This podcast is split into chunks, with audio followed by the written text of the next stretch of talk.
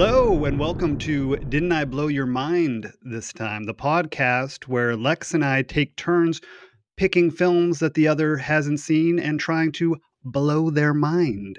I'm Duncan, I'm Lex. and uh, we've got a very, very special episode today for episode three. I'm super excited. We're going to be talking about who invited them from 2022. Have you heard of it? Oh, this sounds like a, a hot new release. Well, spoiler alert, cat's out of the bag. This is actually my film. I wrote it, I directed it. Uh, if you love it, uh, thank me. If you don't like it, uh, it was all the producer's fault. No, uh, this this is really my baby. It uh, came out and is streaming on Shudder for the Shudder fans out there, and also on AMC Plus. I didn't even know I had AMC Plus. If you have Amazon Prime, you might have AMC Plus. Oh, I didn't know that. Uh, my parents have watched it three times. So there's a review Oh. for you. And I think, uh, yeah, so this is a very special episode because Lex and I are talking about a movie that I actually made. So the stakes could not be higher in terms of brains being blown. It only took you three episodes for you to to crowbar in your own movie into the uh, the schedule here. That's right. That's right. Well, you know, I would have waited longer, except it was my pick, and we are in uh, spooky season. So uh, this is a, a a little bit of a horror comedy. Uh, I like to call it a horror dramedy, but that many genres uh, scares people, so I just call it a horror comedy or a comedy horror. And uh, yeah, I just felt like this was this was the time to watch it. So it took me three episodes to make it all about me. Am I your co-host or your therapist? We're going to talk about you for an hour. Well, So the truth is, my mind is already blown because there's a Duncan Birmingham joint out in the world. Just that is an awesome accomplishment. So Well, Congratulations. Thank you. Thank you. I appreciate that. Although it does sound like you're cushioning me, setting me up for your brain not legitimately being blown. I appreciate that participation trophy of your brain being blown, but let's have a conversation and get into it and really find out where you land on the film. And I would say not uh, the review's been quite good, not just on uh, uh, Shudder, but uh, IMDb, uh, Oh. Letterboxd. Uh, oh, Rotten Tomatoes, uh, but but not so good that if you're listening and you haven't left a review, uh, please leave a review because there are also a lot of trolls. Out oh there. Yeah. I mean, good have God, yet- I had no idea how many people, how many places there were to leave a review. I didn't know you could even review on IMDb. I didn't I didn't see too many haters. Um, Okay. But uh, all right, well then, fine. You wanna you wanna let's let's get our hands dirty here. I mean, Uh, that is the format of the show. I don't think we want to mix it up. Uh, third episode in, people are already loving this franchise. all right then. First question: Why didn't you put a question mark in the title? Oh, Lex, my friend, I thought, well, first of all, is this an interview or are we talking about the movie?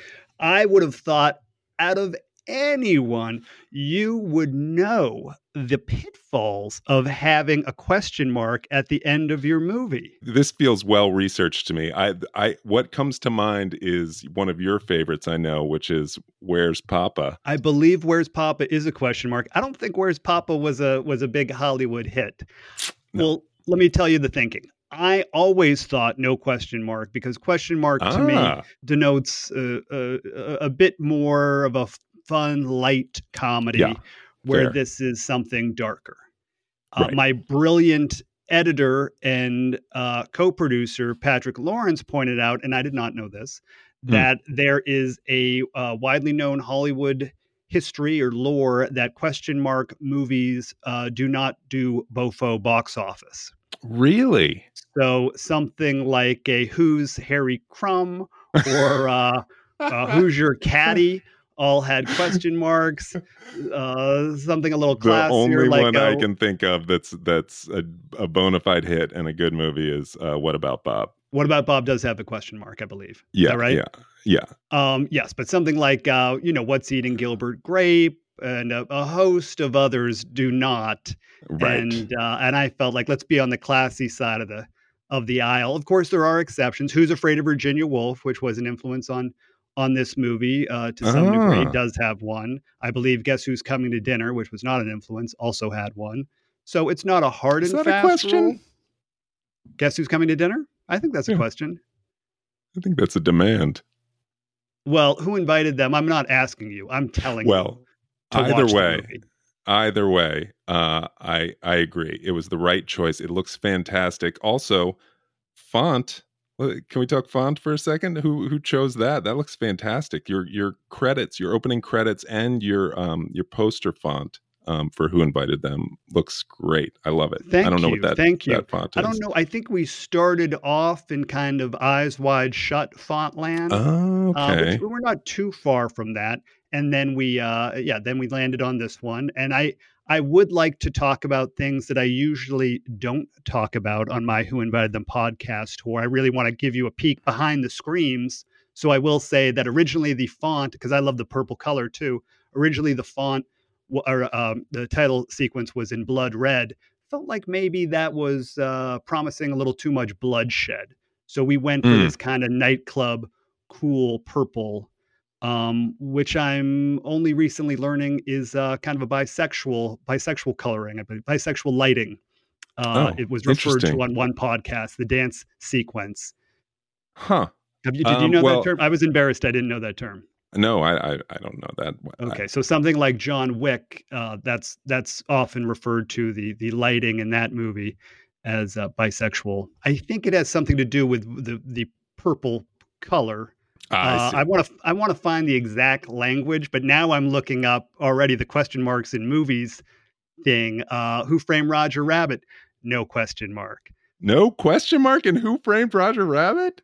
No. And just to follow up, yes, bisexual lighting, Wikipedia defines it as the simultaneous use of pink, purple, and blue to represent bisexual colors. Now that's not what's going on here in this film, but I did I did think that was uh, that was interesting. Totally.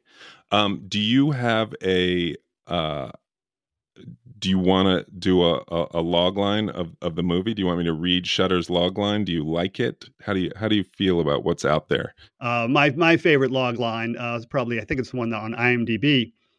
Uh, that basically this is the story of uh, Adam and Margot have a housewarming party. It's uh, not quite a success, and one couple lingers after the other guests have left, revealing themselves to be uh, wealthy neighbors, or so uh, we're led to believe. As one nightcap leads to another, Adam and Margot start to suspect their new friends are maybe duplicitous strangers. I, have the question here of, of how did the idea happen uh, for the movie because it was infused with two things that I know uh, you're attuned to, which is LA real estate and premium partying and, and party experiences. so I was uh, I was wondering how it came about in in your head, at least the germ of the idea when you were like, oh, that's that's something.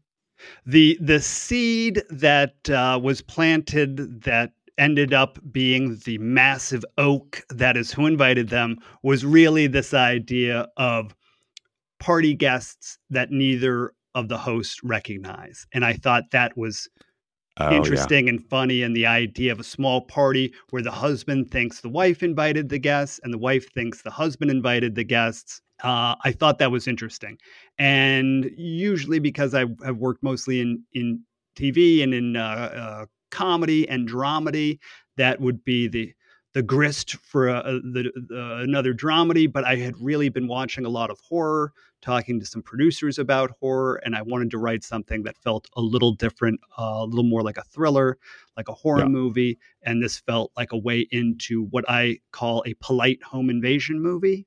Mm, Um, I like of, uh, that. yeah, a comedy of menace is another term I've Oh. appropriated from uh, uh, '60s British uh, filmmaking that I like a lot. Um, so I really, I really thought this was a, a, an interesting idea of a different type of uh, home invasion movie. And I love home invasion movies. I've Yeah. said this before, but I still keep my my copy of Helter Skelter on my bedside table just to remind me to uh, lock the doors here in, Oh, in wow. uh, Hollywood. And I, I just, I just love this idea of yeah. If you, hey, if you're going to invade somebody's home, why not during a party? I love that. I love that. Uh, so Um, I've had a few people online I've noticed on Twitter, not to obsess about uh, you know haters. surprise Uh, These aren't even haters, but a few people about bring up. points or bit- surprises and that sort of thing.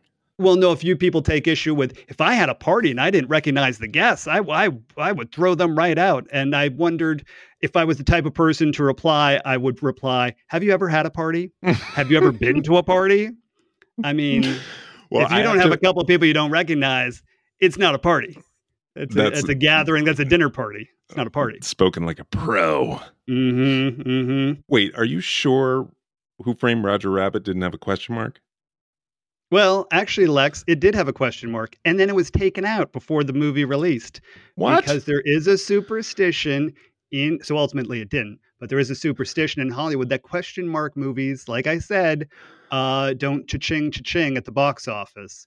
At least not not anymore. Like I said, there are exceptions. Who's Afraid of Virginia Woolf? Of course, everybody's favorite summer blockbuster. Uh, they shoot horses, don't they? Both question marks. but movies like How Do You Know? Would You Rather? What Just Happened? Uh, Why Do Fools Fall in Love? A favorite of yours. Remind mean, me never to do a staging of Macbeth with you because you'd be like break a leg before we go out on the. Or no, that's hold it. I'm mixing up uh, theater superstitions. You would Oh, say break fair. a leg, and then you'd say Macbeth five times. With I definitely, mark. I will admit that I have a knee jerk reaction to question marks in titles. They're cheesy. Don't like it. They're cheesy. Yeah. Horrible. you don't Um, have a per- You don't have a period in your title if it's a sentence.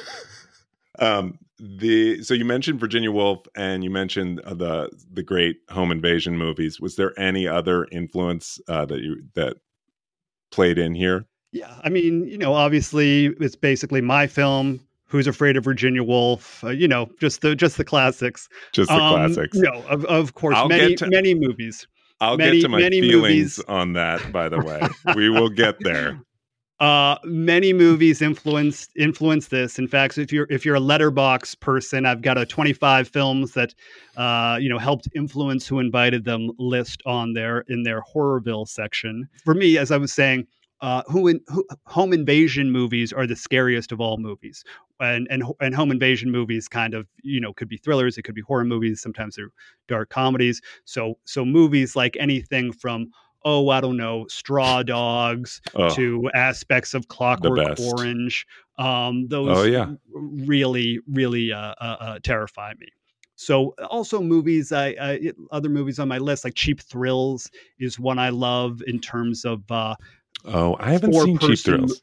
oh my well Oh add my- Cheap Thrills to the blow your mind list in terms right. Cheap Thrills in terms of uh, the comedy and also in terms of of great uh, four person type movies that are mostly in one locale. So there's a whole you know slew of kind of you know a number of small number of characters in a house type movies that I Mhm. looked at, whether they were Duplass brother produced indies like The Overnight or stage to film productions like the classic Who's Afraid Yeah. of Virginia Woolf or Carnage or something like that. And uh, The Invitation was another one, The Celebration.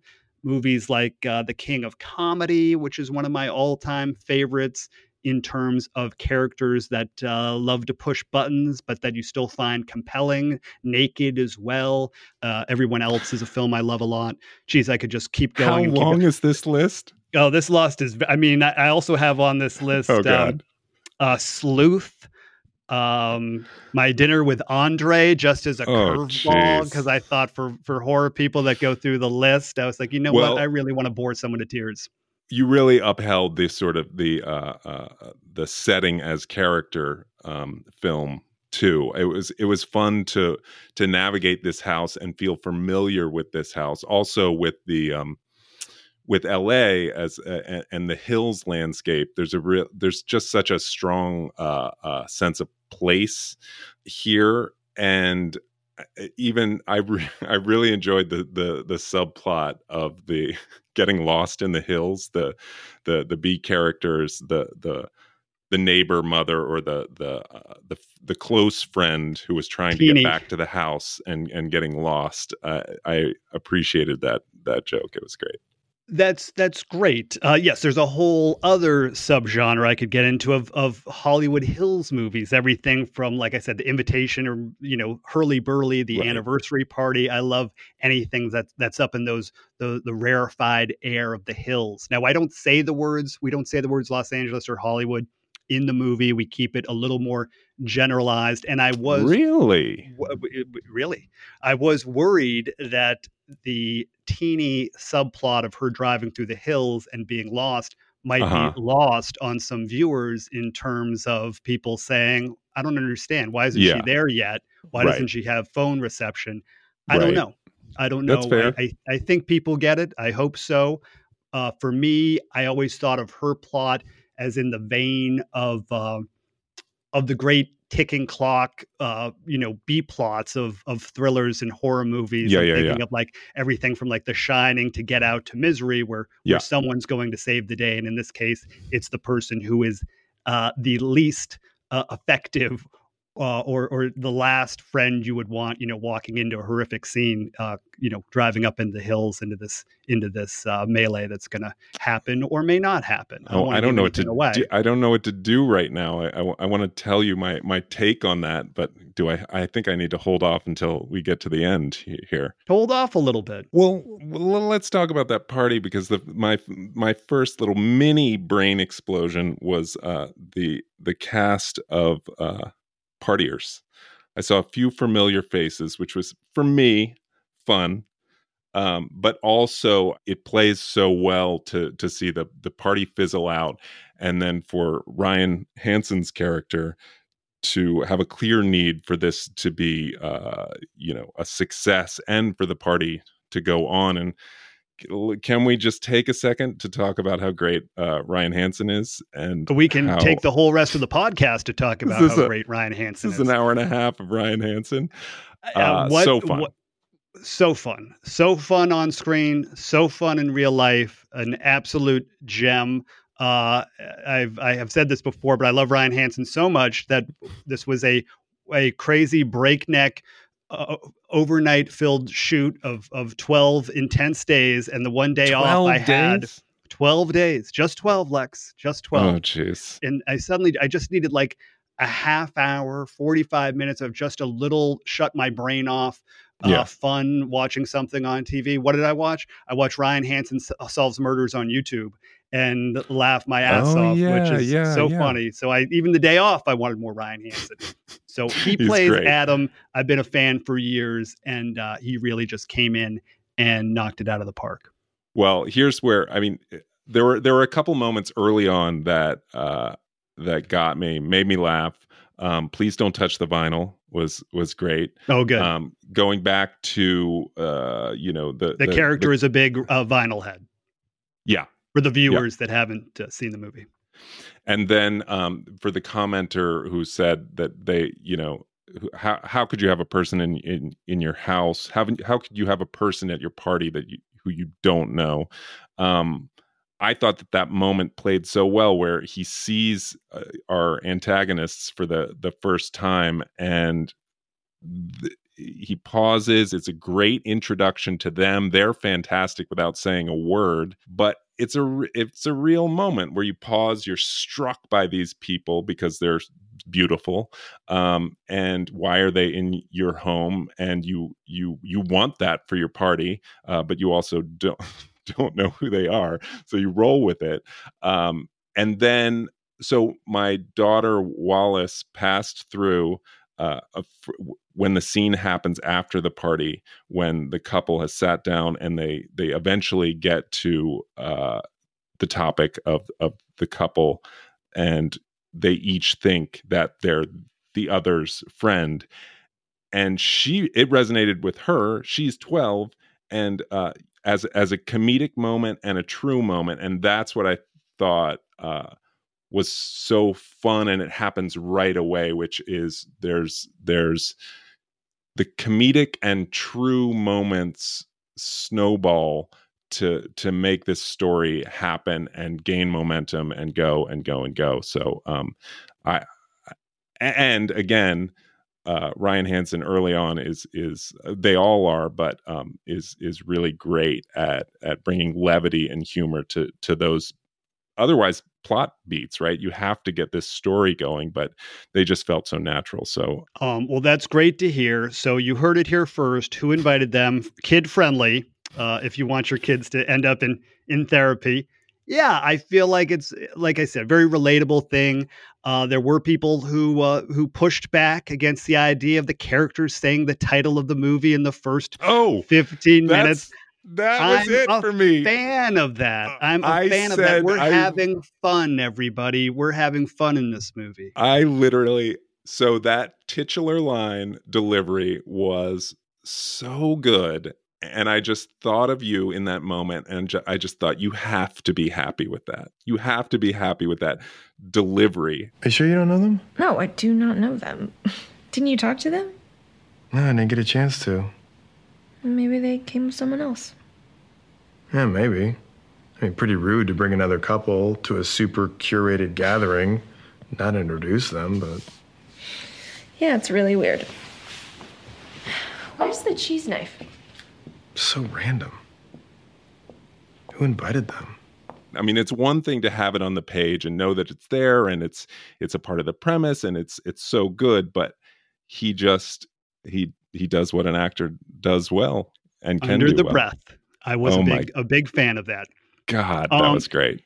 Yeah, yeah. No, I, I, um, just to talk about the party, there, there's nothing worse than a lackluster party. A party that also kind of feels businessy with lots of coworkers who maybe don't see each other out of the office. There's a whole, I could get Yeah. into a whole nother subgenre of movies Sure. like real estate horror. So I really like the idea that kind of the the knives were out for Yeah. Ryan's character in terms of his jealous coworkers, especially in this day and age of house buying and real estate uh, being so public because of within Yeah. with Instagram, uh, you know, everybody kind of knows where everybody lives. I'm not getting off my couch and going to a house party unless I Zillow it and find out this house is, you know, awesome. It- It's it's it's just everything is is is very public and keeping up with the Joneses, and that was Yeah. the, the vibe we were going for. So you've listed a, a a lot of genres and a lot of movies already. Too many, too many. Too many, sorry. possibly. Um, but the truth is, is that it feels like one thing. I see all the influences now as you as you talk about them, but it's still one story that is uh, strong in its own right, and uh, and while it touches on all those things, it's its own thing. So, oh God, I I I. I I hesitate to congratulate you at this point, but you know, I, I, really feel I like you're setting to. me up for something. It's, I know the the listeners can't see Lex's face. It's pained. It's pained. It's it's it's com- he, while he's complimenting me, he's also giving me this look like he's loading a shotgun and about to put down an animal. I'm I've learned a, a, a thing or two from your movie. Yeah. Um, so there are also Keep going. Keep buttering my bread. there are some jump scares that happen. Um, I don't want to spoil the the first big one, um, but there's a bit of a pump fake, and it worked really well for me. Um, there's also a, a, a good scare. Did you spill your you. popcorn all over Wallace? I hope so. No, no, but we both jumped in the uh, the the Prius jump scare. Oh, Uh, cute. So so that got us. Uh, mi- mind you, she did not stay for the whole whole movie. I'm I'm not that I'm not that dead. Prius jump but- scare really really nails the tone of this movie. I feel like. Hashtag Prius jump scare. I wondered if there was what that process was for you as far as the the writer director. Uh, was there s- some ana- analysis of jump scares and how they work? And you know, as you said, you have uh, a history as a comedy and drama uh, writer, not necessarily uh, horror.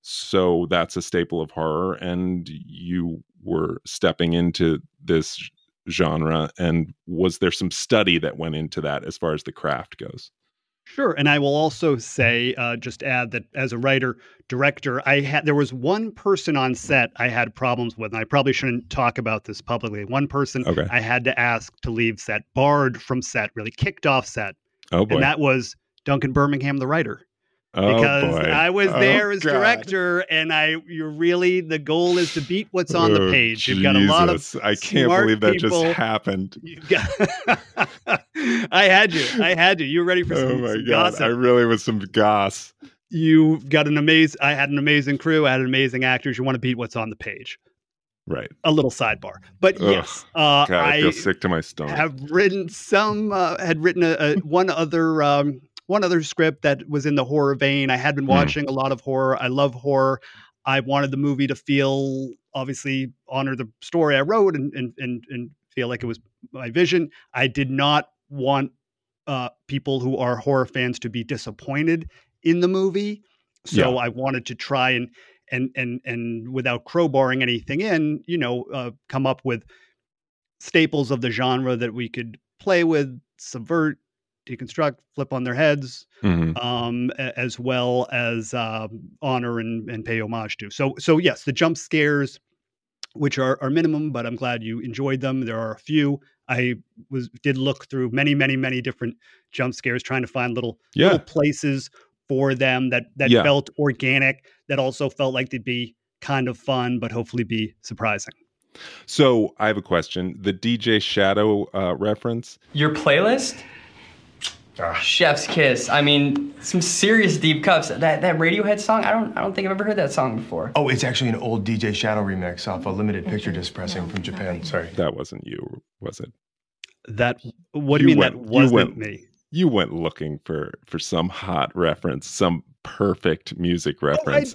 well, I did. I did. Yes, I. Yes, I. Well, I it mean, was it was good. me, and I looked it up. Well, I. I didn't know. I'm. I have a you know a record collection of like one dollar scratched records. I don't. I'm not a vinyl head. I didn't know what would be rare. I wanted him to have a real mouthful, which another line that Ryan delivered so beautifully, and I love Beautifully. uh, Melissa Tang, who plays Margot, her face for that. So yes, I, I did Google that. Lex, does that count? Is it is it? Do I go to uh, movie writer jail now that I Googled? Yeah, maybe, maybe. an No, album? it that it just it was hilarious. It was like the perfect reference. It was it it it put that character in in such a ridiculous place for me, and and it just it keeps step you keep stepping him up as as an ass, uh, and it's it's great, and th- that was a contributor.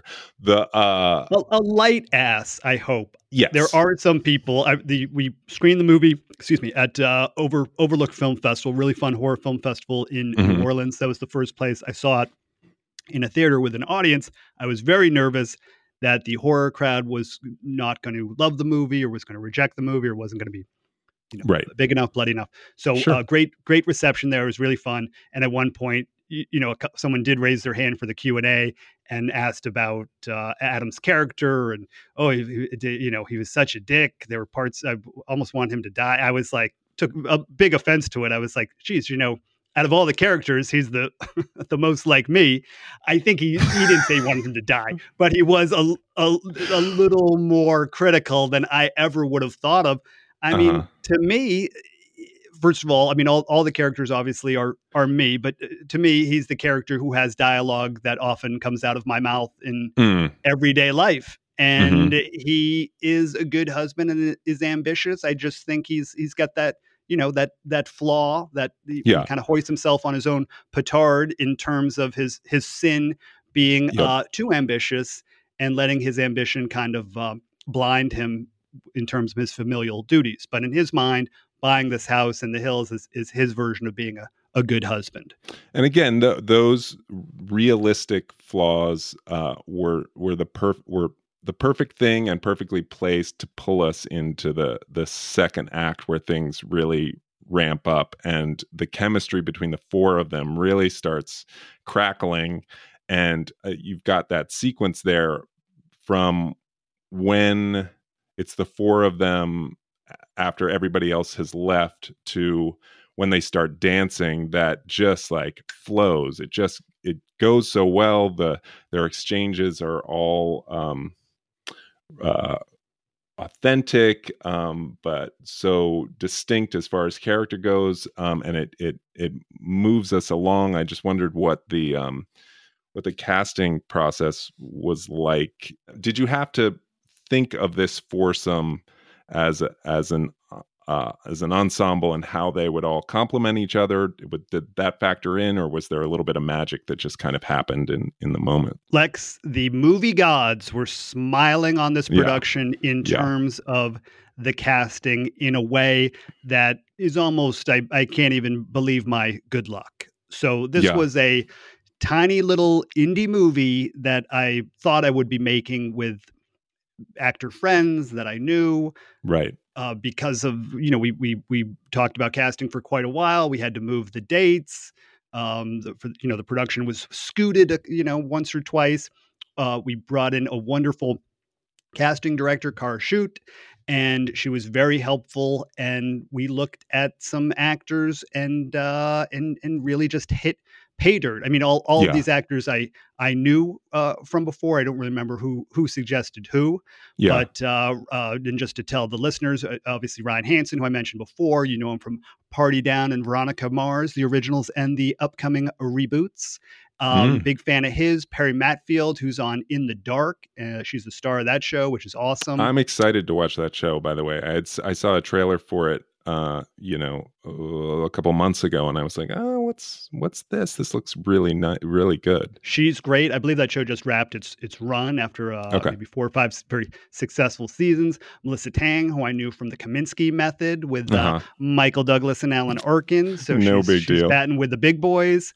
And um, Timothy Granaderos, who I'd seen in a movie called Untitled Horror Movie, and was like, oh, I haven't seen this guy before. He's he's really good, and it's it's a um, you know a uh, what do you call it? It's, it's, you know, it's all on your screen type movie. Everyone's Uh huh. so he's not there's not a lot of physicality, and he really holds the screen in a great way. Then I saw him in a movie called Plan B, where he's got a small part and he's just hilarious. And then I watched what is his big role in uh, 13 Reasons Why, and that's where most people know him from. Three Okay. very, very different performances, and uh, was very lucky to have him. And people have often asked, uh, assuming the actors know each other because they do have great chemistry, they did not know each other.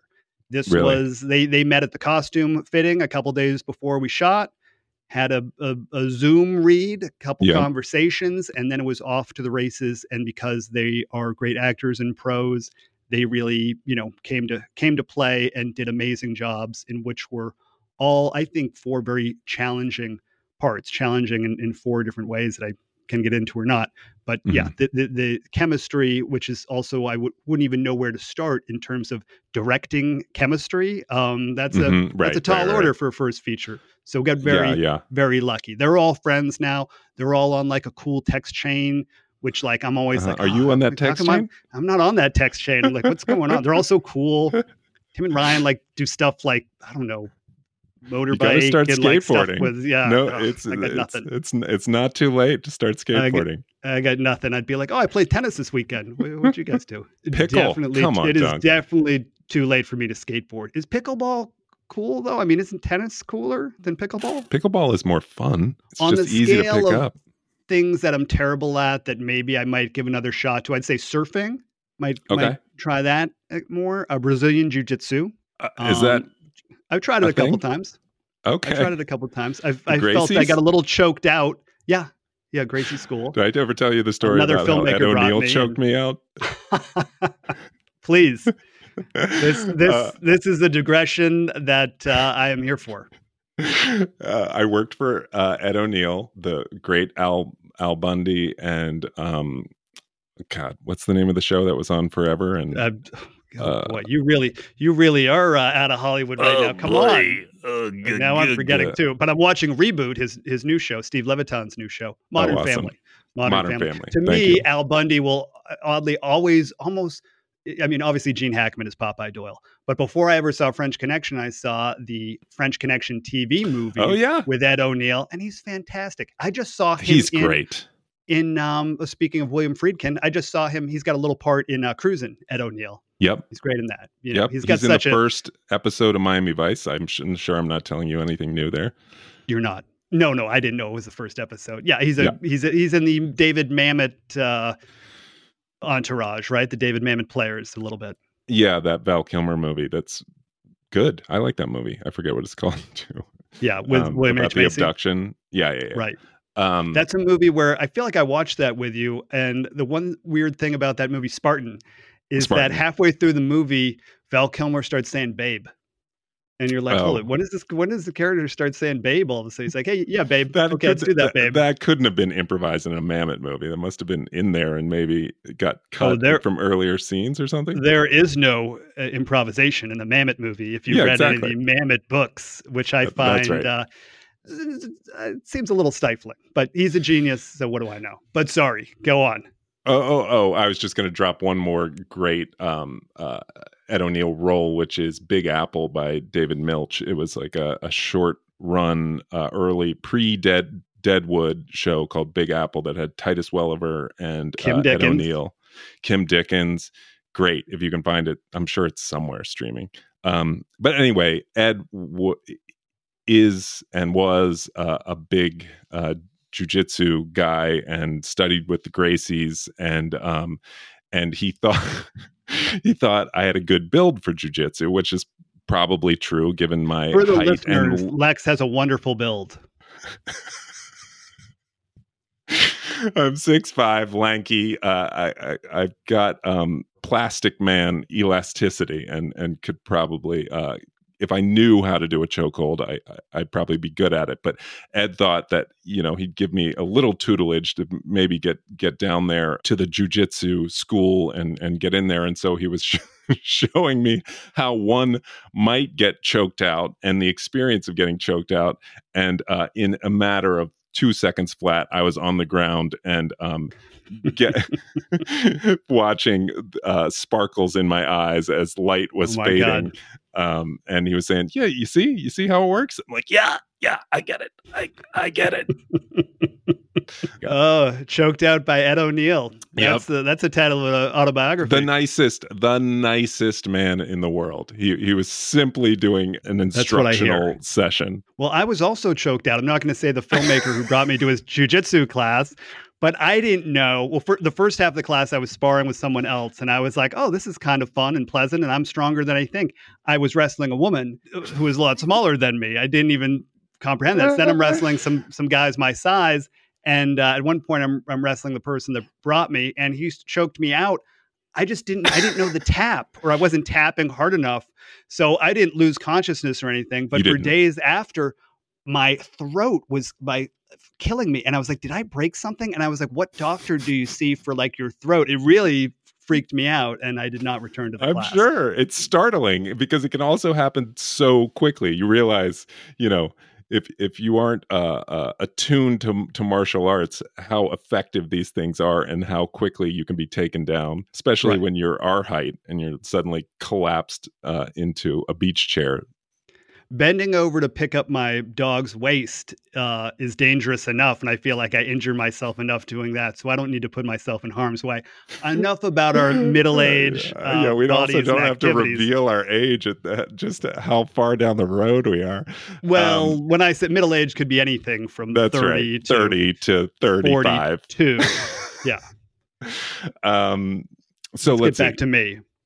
yeah seriously there were there was a great line that i just i want i wondered if it was a, a ryan improvis- improvisation or uh, in the script and i'm sure it was Oh, in the script Now he's going to get me in trouble. i'm sure it was in the script you are dark. Yeah, You're a dark mofo. you're a dark mofo love that line That's a good question. Uh, like I said, these actors are so good that the things they did improvise, I, I, I don't want to take credit for anything, but I'm also like, you know, they just they knew the characters so well. I'm gonna look. I'm gonna look that up. Let's let's give it. Let's All give right. it to Ryan because he improvised so much great stuff. I'm not sure. I don't. I don't think I use the word mofo so that much. It So cracked I'm me gonna up. look it up. also what cracked me up was the sleepover dad that guy just in general his his grumpiness was fantastic and also his reaction to the kid uh their Great. kid who shows up and he's like yeah that Great. also made That's- me lol and then quickly it was Rothbart, so very happy funny that comic. his his his wife was gone and the kid was out of his face and he quickly turned on the gun channel or, or whatever that was also just wham bam with the with the comedy it was great uh, the one of the few things that I cut out of this movie, not that we filmed it, but it was just going to be a fact, was I was going to have him cut a fart then. and I got a little pushback, and I, w- I didn't want the fart to be like the hill I died on. Although I wish we had just tested out a bunch of farts and then had a like, you know, a fun B roll of farts. But yeah, it Oh was that God. idea of putting on what maybe his wife doesn't want to watch, and also this idea of it could have easily been the Barry character driving up to the hills, and I thought, uh, that- excuse me, the Frank character, and I thought uh, Right. Barry Rothbart, the actor, just had this kind of face and attitude, and, and played it as kind of a dick, so that. Which was the idea that if he was driving up to the hills, you thought, okay, this guy knows guns, and uh, I wouldn't mind if he gets shot in the face. but but by the no, that by, was a nice. by the turn of the fates, it's Teeny who I think uh, Tipper Newton, who is such a, a sweetheart, and I think that exudes. Uh, uh, she exudes that, and that's why you know we we cast her uh, the last person you really want to go on this what could be a dangerous mission. I'm gonna uh, uh, show my cards a little bit here, Oh boy, which is to say that the the husband tax scene was a was a nice escalation um, from what we had seen before. This is about halfway through the movie, um, but the punching game was such a good sequence and it felt and and you mentioned Virginia Woolf already but I I had thought of it after watching the movie um it felt like one of the the great movie scenes you know a Of the fall. foursome in, in of a- last in- week, of Tuesday. Oh, because it's ridiculous, for one. And oh, I don't know, kind of like domestic abuse or something like that. I could seriously hurt you. Mm-hmm. Good girl. Yes. Okay. I actually feel better. yeah, yeah. you do. Good, good. I'm so happy for you. That's great. now you you do her. It's your turn. Yeah, yeah, come on. Seriously. Do me, Adam. Guys, this is literally the dumbest thing. Okay. Here comes. You ready?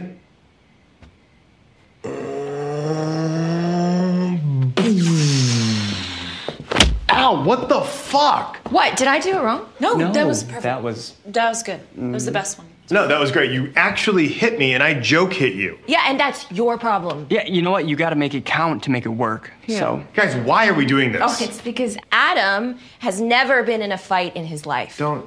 Can you not? Yeah, there was this one time where this guy spilled a whole bucket of buttered popcorn on us at the movies and blamed it on Adam, called him a dipshit, and Adam didn't do one fucking thing. Oh, fuck! God damn it. You know what? I'm done. I'm done. I won. Well, you didn't win. technically, she does win because you just you called uncle. Yeah, so you lost. You're the worst. Mm-hmm. No, no, no. No.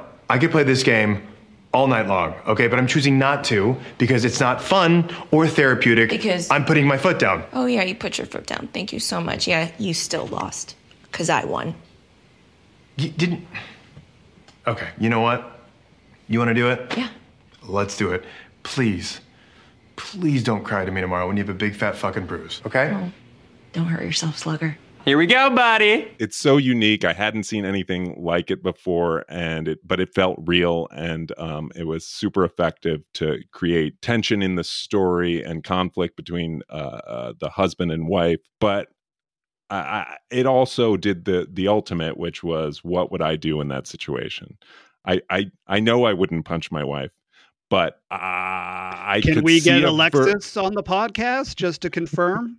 So confident with that. I know I wouldn't punch my wife. I just know it. But you put enough of a that goddamn question mark popped into my head uh, Mhm. after that scene. You know, I mean, have, e- if I have to place myself in that scene, I, you know, I with that much pressure and she's egging me on. I what what happens? I don't know. about I what don't big know. push you were when popcorn gets spilt over your head. This happens in the movie. This isn't real life.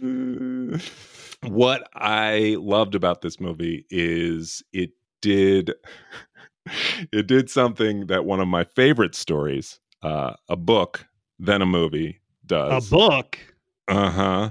Cujo, which is that everything is boiling at the beginning of that story, and you don't know in what ways it's going to explode, but all it takes is a dog to set everything off. And you just don't know, you know, how could two people showing up at a party make everything fall apart or come close to falling apart? Um, and that was my question when I finally picked up Cujo and thought, like, this has been a part of culture for so long. I've never read it. I don't really know anything about it. All I know is about the the rabid dog. How could this possibly work? How could this be 400 pages, or how could this sustain an, a 90 minute movie, a rabid dog? And it works because of the relationships that are so on the verge um, at the beginning, and uh, that's that's what's happening here, and it it it. it it just works so well. Well, thank you. Two things. One was I thought you were going to go with, and uh, how did they bring it all together? In Cujo, it's a dog, and in this movie, it's a hamster, which is fair. Yeah. And the other thing was, how do I get Stephen King to watch this movie? We're not Twitter friends, but I follow him on Twitter. Is he still active on it- Twitter? He's very active on Twitter. He's his Twitter is kind of a mix of dad go. jokes and then sometimes some great recommendations. Um, Is he you know, still- he- uh, Calibre? Have you seen that movie on Netflix? I love that movie. Oh my! It takes Oh, place in the watch that. Scottish Highlands. That's a, Oh, a I'm great movie. He recommended that. Um, uh, you know, he loves a lot of the. Stephen King and I share so- a lot of the same uh, DNA. Here we go. You're going to steal Um, that Cujo bit and and throw it his way to see if he takes the jumps on that bone. the other and the third point I was I wanted to make was have you read his book on writing and that he wrote Cujo? He doesn't even remember writing Cujo. He was so high. yeah, I don't cocaine. believe that. I don't. I Really? don't believe that. I just. I really love that book. I remember I started it a couple times and I was like, I'm, I'm not getting this. And then and then I it's I- great. I ro- only recently, I think two years ago, really dug in and I just love it. I love his tone. I love his whole Mhm. vibe. Married, Mhm. cute house, goes to Mhm. Florida, plays in a little garage band. He he gets criticized for for going on and on and on, which is is true. He often does. Eli Roth. What? Oh, sorry. I was I thought you were going to say Eli Roth. Uh, I was no, just listening gonna- to him on the Tarantino podcast, and I'm I'm a fan as well. But yeah, I mean, I- they, they I both was- like to chat. Yeah, they do. They they like to chat. No, I Chatting meant not a crime. I, I didn't mean I didn't mean in a conversation. I meant the books themselves go on Oh. have a tendency of going on and on. But Pet Sematary is man does that move. I it's it's still a fantastic read. It's so tight and it just clicks in in that that great um, way when when Stephen King is on. It really works. Okay, Um, King sidebar because I've been meaning to pick up some some King, which I used to as a kid, as a teen, maybe even in my twenties, read a, a ton. Then I read on writing recently, like I said, two years ago, and I was like, oh, I want to I want to dig into some Yeah. classic King. I have not read Cujo. I haven't read It. I haven't read Pet Sematary, and then I heard the new one, Fairy Tale, is good. Any of those four grab you? I mean, I should I, Cujo- should I I mean, any of those? Cujo's great. I, I would say jump in on Pet Sematary because it's a it's a quick read. It is Okay. going to be um you know it's a commitment. It's long, but it's it's great. I just I read Night Shift. Uh, actually, that, that was the one I read after his book. I read Night Shift to dig into some stories. Those are great. I just His picked short up stories are uh, great. Uh, I picked up an old copy of Firestarter, which I love. Uh, the movie Firestarter with David Keith and Mhm. um, uh, George C. Is that David Keith or Keith David? I'm kidding. I'm kidding. It's David Keith. It is David Keith, right? You had me. but wouldn't it be great if they were in a buddy movie together? I mean, fantastic. Why we can still everybody do it? They're does the D- Dylan McDermott, Dermot Mulroney thing. I was like, why not the David Keith, Keith David thing? I love it. Um, George C. Scott is great in that movie. Uh, it's a Mark L. Lester production who did Commando. Um, so Oh, it's got okay. that 80s uh, sort of schlocky action, but still tight and still a, a, a fun movie. And of course, uh, Drew Barrymore. Maybe I'll pick Commando. I'm supposed to pick a movie for a podcast called My Shitty Favorite Shitty Movie or something. And I, for the life of me, any movie that I like, I don't consider a shitty movie. I don't really feel like there are guilty pleasures. So I've been having a, just a terrible, terrible time trying to come up with something. And Oh, then if it God. is something shitty, It sounds I like don't want to a watch it problem again. for you. It really is. Lex, you don't know my life. It's Ugh. oh, it's I have to pick. I have to It's call one of my favorite movies shitty. It's really tiring. It's really Uh, wearing on me. Commando's great. It is shitty, but Well, uh, actually, let me let me way. just. I don't want to. I don't want to. are you taking notes? You're jotting stuff down. I know Well, we've really I- gone I- off, here- the- off the, the- rails Here here. are the here are the three I was thinking of. Okay. Either Cocktail or Weekend I've at never Bernie's I've never because I've been in a Ted Kotcheff phase. I mean, or uh, St. Elmo's Fire, which I think St. Elmo's Fire was kind of shitty. I remember liking it. Um, I, I would be interested to know if, uh, given the pedigree that we've already talked about, if Weekend at Bernie's is good. It's like it the is still good. Sell it. Uh, I think Yeah. if you're on board with Terry the concept, Kiser is like the most movie. underrated actor of all time. Evidently, he plays a dead body for eighty minutes, and He's great. His comedy ensues. other other movies on the list: Howard the Duck, Sliver, Romeo is Bleeding. I love Um, all those movies. I love you to death. California Suite, Stealing Home, Neighbors, I Consenting Love You to Death One Crazy one Summer. They're all great. That's Those why I'm like, I can't pick any of these. I know that's why I can't pick them. Anyway, I'm not plugging. Let's stop plugging other right, podcasts and get Stephen back King to books and get back to who invited them. Um, all right, I'm going to hit you with a few things that I really enjoyed. Loved. Good.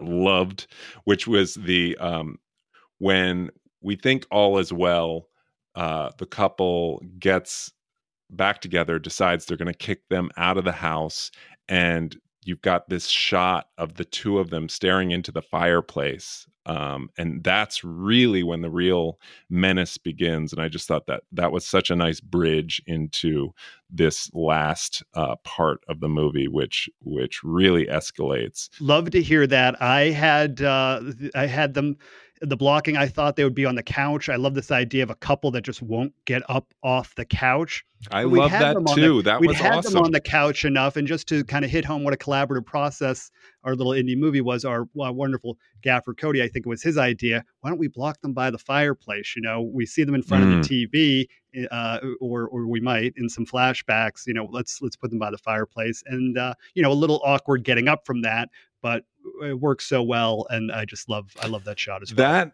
eh, now that you point that out, that must have been such a uh, such a balancing act to decide how long is too long for for these four to have this dialogue about get out of my house and them sticking to their guns and not leaving and at no point did i think oh my gosh this is just going on too long but rather i was thinking like man they're they're not gonna leave and what's it gonna take and uh, which actually gets me to my great appreciation of your movie Ugh. which is that for three quarters of the movie the tension is built on realistic interactions between characters and not horror tropes. You don't go there until the finale and then it's all hell breaks loose and it's so earned and it's so fun to watch when everything finally explodes. But i was amazed as an audience member that i'm i'm i was carried all that way by just ca- tension between characters Well, that's great to hear. As some nerd on Twitter might say, what's with all the talking? Why am I bringing up the haters? Why do I have to bring up the haters? i don't know either And, and I, I understand. I, could be a hater You're- for all you know. I, I've I- blown smoke up your You've been- ass this far. This is the tension, the exact. this whole podcast, I'm and I feel mirroring- like uh, you're just you're just lulling. You're you're slowly boiling the frog or the lobster, or whatever I am, before I'm you put on mirroring your, your, movie just to fuck with you, just to take you all this way and then to blow I'm your waiting- brain. I'm waiting for you to lean into the microphone and say, "Not A Wayne's World reference? Anyway, well, that's great to hear. I mean, I, I that, that was certainly a big part of writing the script and and and talking with the actors is like how far can they be pushed? You have to remember that Tom and Sasha's character have things that Adam and, and Margot uh, want. Um, Mm. They they they want to be Adam a little more uh, overtly than Margot, but they want to be like Tom and Sasha, and and Yeah. they'll put up with a lot of gruff uh, to be like them, to be friends with them, to find out the secrets to their success. And I feel like hopefully that feels very relatable to where we are now and this classic, uh, you know, classic just idea of keeping up with the Joneses that I feel like is especially relevant now with with Instagram and social media and the fact that things are shoved in our face, other people's success, um, in a way that is not always very comfortable. So I'm glad uh, I'm glad that resonated. I can talk about a couple other things that uh you know moments that I I really enjoy but I don't I don't we may have spoiled enough um but I really enjoyed the last scene um and I won't describe what happens but I will describe the feeling that I got and it was it tapped into one of the scarier things uh that I saw as a kid. I would say it probably isn't scary to everyone, but it really unsettled me, which is that at the end of Time Bandits, after the kid gets home and he's back in his cozy house uh, with his parents, there's a sense of peace, and you finally uh, you finally made it, and everything's back to normal because it, it was it was truly terrifying um, for that last portion, and then something flips and totally throws your sense of safety out the window, and then boom, you're done. So I want to say Love that. All that right, really I need worked to, for It's me. been a while since I've watched. yeah, watched. no, I didn't think that, that that you were going to cram in Terry Gilliam to to your influences, your long list of influences as well. well, I have to tell you, I we uh, uh, Patrick, our editor, and I, uh, and our producer Mary Pat, we also looked at uh, we looked at a little bit at the end of Carrie and at Oh, the yeah. end of the first Nightmare on Elm Street. Both uh, and I say that same deal. I wanted there to be. I, I didn't want to leave things a little ambiguous just to just to frustrate people Yeah. but I felt like unless you were going to cut the story ahead to a year or something, which felt too far, if we were going to cut ahead mhm. to a you know a couple weeks or, or really a month is what it is, these characters are still going to be processing all the heavy events that just happened. So I wanted to have an ending that kind of mirrored Adam's uh, PTSD and highlighted the fact Mm. that his his suffering and his PTSD was probably a little more extreme than Right. Margot's uh, because he has experienced some things that she has not. And I also thought there was something uh, interesting and fun to mirror, mirroring um, ending uh, in a place that kind of harkened back to the first scene that they're in in the bathroom where she talks about how this this house could trap them. Uh, She's talking about Oh. monetarily. Um, uh, Oh, I maybe like this is that. trap them in, a, in another way. So, uh, yeah, you could say it works on a on a myriad of levels, or none. Jesus. One of the two. Oh, Myriad or none? Um, so my well, last I, I think okay. You you tell me your last question, and I think it's time for the rubber to hit the road because you've you've toyed with me enough, like a cat with a little mouse, my last question chomping is at the bit. And and you won't even be able to get a read on how I'm I'm I'm about to ask this question. Question mark is is hard. What would you do differently? Oh my, oh my. Am I starting all over again with the same resources? Is that the idea? Like I don't have another. I don't have a million dollar check or something to spend. What would I do differently? Okay, that's fair. That's fair. Some people have asked what I would do differently with more money. I would uh let me see. I mean in terms of uh the cast and crew and everything, I can't imagine what I could do differently. They were all so great. Um It could be a small thing. oh Just my little- my my. Jeez. This is very very Oh, is he the type to admit a, a flaw? I know, I Or know. I'm not good in job not- interviews where they ask my biggest flaw. yeah, I'm too that's right. fun. I'm too fun. Yeah, name a time you made a mistake. Tell us Uh, tell us about a time when you learned something from a mistake, Duncan. Um, all right. Well, Well, I I guess have that's an to say- unanswerable Oh question. so know. we'll I just. You know what? You know. Yes. No. No. No. No. No. No. This is the podcast where I spill the beans. Oh, I give the info. beans. There, like I said, with, with a low budget movie, you're you're shooting everything you got on the page. I mean, the script was eighty something pages. Had to be so tight. We're, we're, we're shooting everything. It's tight. The schedule's tight. So I Yeah. can't go back and, and wave a magic wand and make this less of an indie. There was a one little part of a scene between Teeny and Frank where they flip a coin.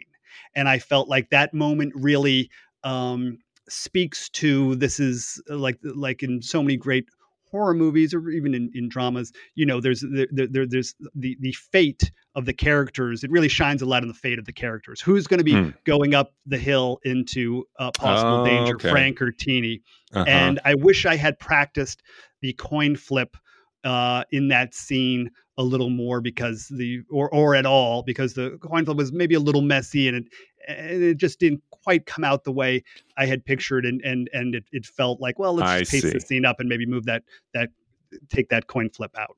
So right. I the would, landing uh, of the I- coin didn't, the didn't hit the table with should the, have done the- should have had an insert gotcha. um Yeah. should have practiced the flip uh yeah Yeah, so it there it is. to upload There it a is. new version of the file to Shudder where you a fat hand uh, uh, that's clearly not the character. a fat, hairy hand.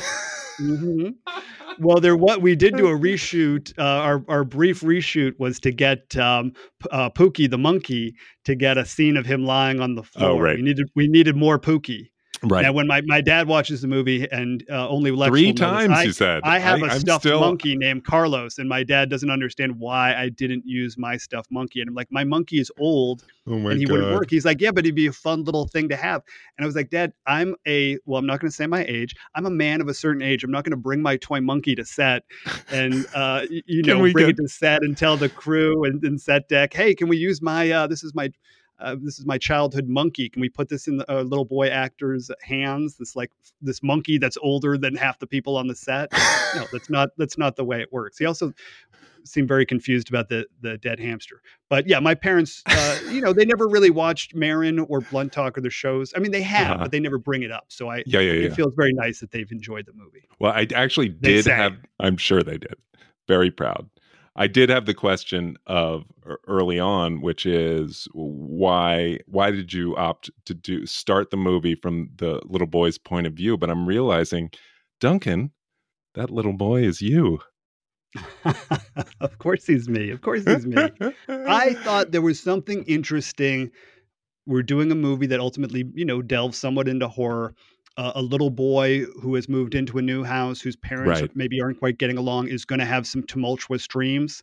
right, And I thought, let's start with that. right. I thought that was a fun place to start. I didn't think of it as a red herring because I really don't don't think it is. I, there are some people's Hmm. No. interpretation of the movie is that there might be something supernatural going on. Right. I, I do believe that children are more intuitive, and especially in horror movies, they often are much more intuitive. So I thought it was fair to start with this dream that feels a little scary. That that would feel real and organic. And I will also say for the ending, maybe there's something a little dreamlike going on. I also like the idea of starting things off a little dreamlike since we started the movie off Totally. uh, a little dreamlike. Well, everything well, I think- hangs in the I- balance here. I think it's time for the other shoe to drop. Now, I just want to say, first of all, Lex, I've known you 20 years, 22 years, I don't even know, decades. Oh, We've just do we started this have to? podcast. I want you to know that let's honor the podcast if the movie uh, is Bickle and Uh-huh. not uh, Scanners, which is our two code words, almost reminiscent of the movie uh, Cantaloupe and Rutabaga. Our two code words for le- for the movie blowing or not blowing Lex's mind. I'm fine with that. I'm fine with that. I don't think I'll take it personally enough to end the podcast and the friendship. And I, That's I, what- in fact, was I promise you right now, I won't. I promise you right now, I won't. Because if you're lying and not being truthful, that's a bigger betrayal, and I'll be able to sense it. So I ask you now, uh, in all sincerity, did my pick for this week, who invited them, available on Shudder and AMC Plus, blow your mind? I have one word. Scanners. Oh, did you hear that? And now- Snacks? that's my dog. and I don't think that I need to justify it because I think if if listeners re-listen to this episode, they will hear my admiration all throughout and my excitement about this movie and exactly why it did blow my mind. And I'll I'll leave it at that. But I do feel as though I was watching a taut uh, character drama like Virginia Woolf, and then it got flipped on its head and it lived up to the the horror genre in in the last 20 minutes and as i said that last scene um, unsettled me uh, and those those are always going to be my favorite movies are the ones that are slow burns and then hit you with a sledgehammer in the in the head at the end and and rock you and that was my experience I'm sorry, Lex, I wasn't listening. I've been on the phone to Shudder to talk about our new PR campaign with brain blown Lex Raby as our huge pull quote for the poster. Better than Wake in Fright, I think we could add as well. oh wow. So this is very exciting. This is very exciting. that's great Well, I thank you for being a great, engaged audience. unlike some people who these this is a zillennial thing Hey. the people that like to tweet No. the whole movie and then at the end they're like i didn't get this part i was like of course you didn't you just watched a movie and wrote 50 tweets Yeah, well, there i am you again know- always concentrated on the haters but that's me that's my neuroses no, I mean it's it really. You know, it's a good movie Thank when you, you. only have to stop it five times. thank you what are you doing those five times just like walking the dog making an ego Helping with math homework. exactly love it love Um, it. you so put a sign on the door daddy daddy busy podcast research is that not how uh, families and parenthood works i you have to tell me i don't know go away. I'm watching a scary movie. All right. Well, next week it's going to be a movie I made, uh, Mr. Fix It with David Boreanaz, where I'm in the opening sequence, um, tit for tat. you know i i auditioned for that part Did know, I you? Was for that, a friend part. of yours that that made that? Is that that how I got in that movie? I don't even remember. no no that was uh, uh, uh, karina offrank and oh um, yeah, yeah, yeah. That's else, right. who else Oh, that's right. Alexis you did audition. You lost out. I'll just tell the tell the audience briefly. Uh, my my brief acting career, I was asked to audition for a part, and they asked me to explain the scene. I was going to be throwing a ball to a, a dog, and they asked me just to riff a little bit. So I did a couple miming the tennis ball throws, have the dog over, pet the dog, throw the ball. And then I said something like, "Come here, foofers nutters or foofers or something." I. I was coming trying to come up with a generic dog name, and that's what I came up with and uh, the room burst out laughing. I wasn't quite sure what was going on. I was hoping that laughter meant I had the part. So not only didn't I get the part and was embarrassed, I guess my generic dog name was so awful.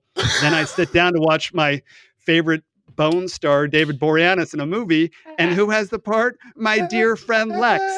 A double stab in the back. Oh my god, I am just remembering Karina's story about your audition with here, floopers, floop, floop, floop, floop, floop. Oh my god. Trying to give the character a little flavor. Oh my god, you brought it. A had a writer whole backstory. Um, well, if you do want to watch, folks, if you do want to watch that movie, it, I think it is on YouTube, and you don't have to watch the, the whole thing to see me. I am in the first two minutes, I think, and looking very sad and lonely. I I sold it. Get get those residual checks in. yeah, from YouTube, from uploaded by uh, Mr. Fix It fan on YouTube. Um, I am going to name my next pick though. For Oh, next do we do time. that? Or you name Uh, it now? Okay. I'm doing it now. We may not do this again, but it's a fan request. Um, Oh, I literally got a Oh, text today Yeah, this, from this, this sounds like pandering, but okay. I got a text today from the original Brain Blow crew that referenced you in episode two and said, What's the movie that Duncan was too scared to do? Blowies want to know. We're gonna have to maybe this is the next episode. Explain or maybe have a brain blow person on since so many of them have bones to pick with us. And there's a little I think there's a little controversy there. I thought our problem was uh, legally was going to be from the Delfonics. Instead, it's from some old friends. Anyway, keep going, keep going. I don't love where this is heading, but, but continue. It's it's going to come out days before Halloween, um, and it's only because our fans wanted it, and because Duncan, you have to face your fears, and that movie is going to be The Hitcher, starring Rutger Oh, Hauer, God. Jennifer Oh, Jason God. Leigh, and Ponyboy himself, C. Thomas Howell. We're doing it. All right. Well, I'm not happy about this, and I will explain the next episode why I have avoided this movie for years. Oh Jesus, is it major trauma? Well, you be the judge. You be the judge. I. I mean, like I said, I actually don't go to therapy anymore. So this is my therapy session, and you are my therapist. So Oh my gosh! All right, well we're it's sorry, be a- Jennifer. if my therapist is listening, I'm not coming back. I am a is- dunzo. I've, I've had enough. I really By- have had enough. by episode three, we have delved deep. And then by episode four, we're going to get into some serious business, evidently. I love where this Mhm. podcast is going. It is unveiling itself bit by bit, episode by episode. Trigger Um, time. all I can say is uh, if you've liked what we've done here, rate it, review it, say how you feel about the episode so far and the show. And follow us on Instagram. What's the Instagram details, The, Duncan? oh, the You've Instagram been running, running the details. show. That's that's kind of my uh, my that's what I do. That's my expertise. Is uh, didn't I blow your mind? So it's not didn't I blow your mind this time. It's didn't I blow your mind? Didn't want it to be too lengthy. Did, uh, so at That's didn't I blow your mind? And yeah, the Instagram we got a lot of fun facts, a lot of uh, a lot of fun posts, a lot of engagement. Get on there, and I'll just say again, making it about me. Also, rate who invited them on. Uh, I think most importantly, I Of I want to keep that. I want to keep that Rotten Tomatoes popcorn fresh, fresh, fresh. So get on there and rate it on Rotten Tomatoes, rate it on Shudder, rate it on IMDb. Also, I'd say right after Oh Rotten God. Tomatoes is the Letterboxd because um, the Letterboxd is Letterboxd is, teetering. coming up in the world, huh? It I- I is, know. and there's a lot of Letterboxd people. It's been very nice. Have followed me and have been a lot more engaged there. But uh, I got to say, some of you Letterboxd people, uh, you're a little mean. You're a little mean. I'm not gonna lie. I'm not gonna lie. This one guy, I can't stop. This one guy yeah, tell me. wrote this really It's driving you crazy. review. Go ahead. Wrote this really nasty review, and I was like, he was like, but attacking me. He was like, this guy is so conceited. I was gonna give it like a one star, and then I saw how conceited this guy was, and I gave him a half star. And I was like, who? I'm like, look, trying to figure out Because he looked at your like, profile. did I something? say a podcast? Did I make a joke on a podcast or say something on a podcast? No. I, and then I realized what it was. I had written as a joke uh, to review my own movie. I'd given four stars, better than Citizen Kane. You can see I'm the director of the movie. and this guy was like, Ooh, ooh, who's this filmmaker who says he's better than Citizen Kane? You know, Orson better Welles. than uh, Orson Welles. Or oh, God, I was like, so then I was gonna anyway. Anyway, so I took right. down my little joke. Sorry, internet, no more jokes. No more jokes. no more Citizen Kane jokes. No more Talk about revealing your age. Oh Jesus. my God, seriously. Um, well, that's what I'm going to be doing tonight. After this, I'm going to be writing my review. Oh, thank say- you. Yes, Uh, maybe Okay, I should say be- better, Better than Citizen Kane. Kane. I mean, jeez. oh my god, so good. Um, Oh, well, boy. well, this was a real treat, a real bright spot on treat. my Friday. So I and on, on, honestly, I was I, I couldn't wait to watch this. I, I'm the I'm the last friend watching it, and I and I hate that that I was, and um, I finally got to get in there, and uh, it was such welcome to the cultural treat. conversation, Lex. Welcome to the cultural conversation. something enough. Dahmer, enough blonde. What I hope you guys go out to a dinner party tonight and and uh, you can really join in with your who invited them hot takes. That's right. Well, I'll see you next time. I will see you next time. I feel like we had a, a tagline, an end line, and now Oh. we've forgotten it. Did we Did have we? one? I don't think so. Maybe we'll talk about one on uh, social media that we need one. I think we need one, right? It sounds like we we we need one. Yeah, instead of just like, okay, I was out at dinner last night. Guess who left the table without saying goodbye? Uh, this is a small little uh, little dinner. So get- just uh, someone's on the the one person is, is on the phone the whole time, Yeah. barely says anything, and at the end of the night says goodbye to the person who invited them and le- leaves the dinner with three people he just sat with for two hours without a goodbye. An agent, obviously, an agent, an agent. I was like, wow, amazing. They never, not my agent. Classic. They they never they never fail to live up to that. Uh, Oh my God, that's I think would say- fantastic. yeah. Anyway, I shouldn't say. Shouldn't say. I already said enough. Okay. All right. Bye, everybody. See ya. Didn't I blow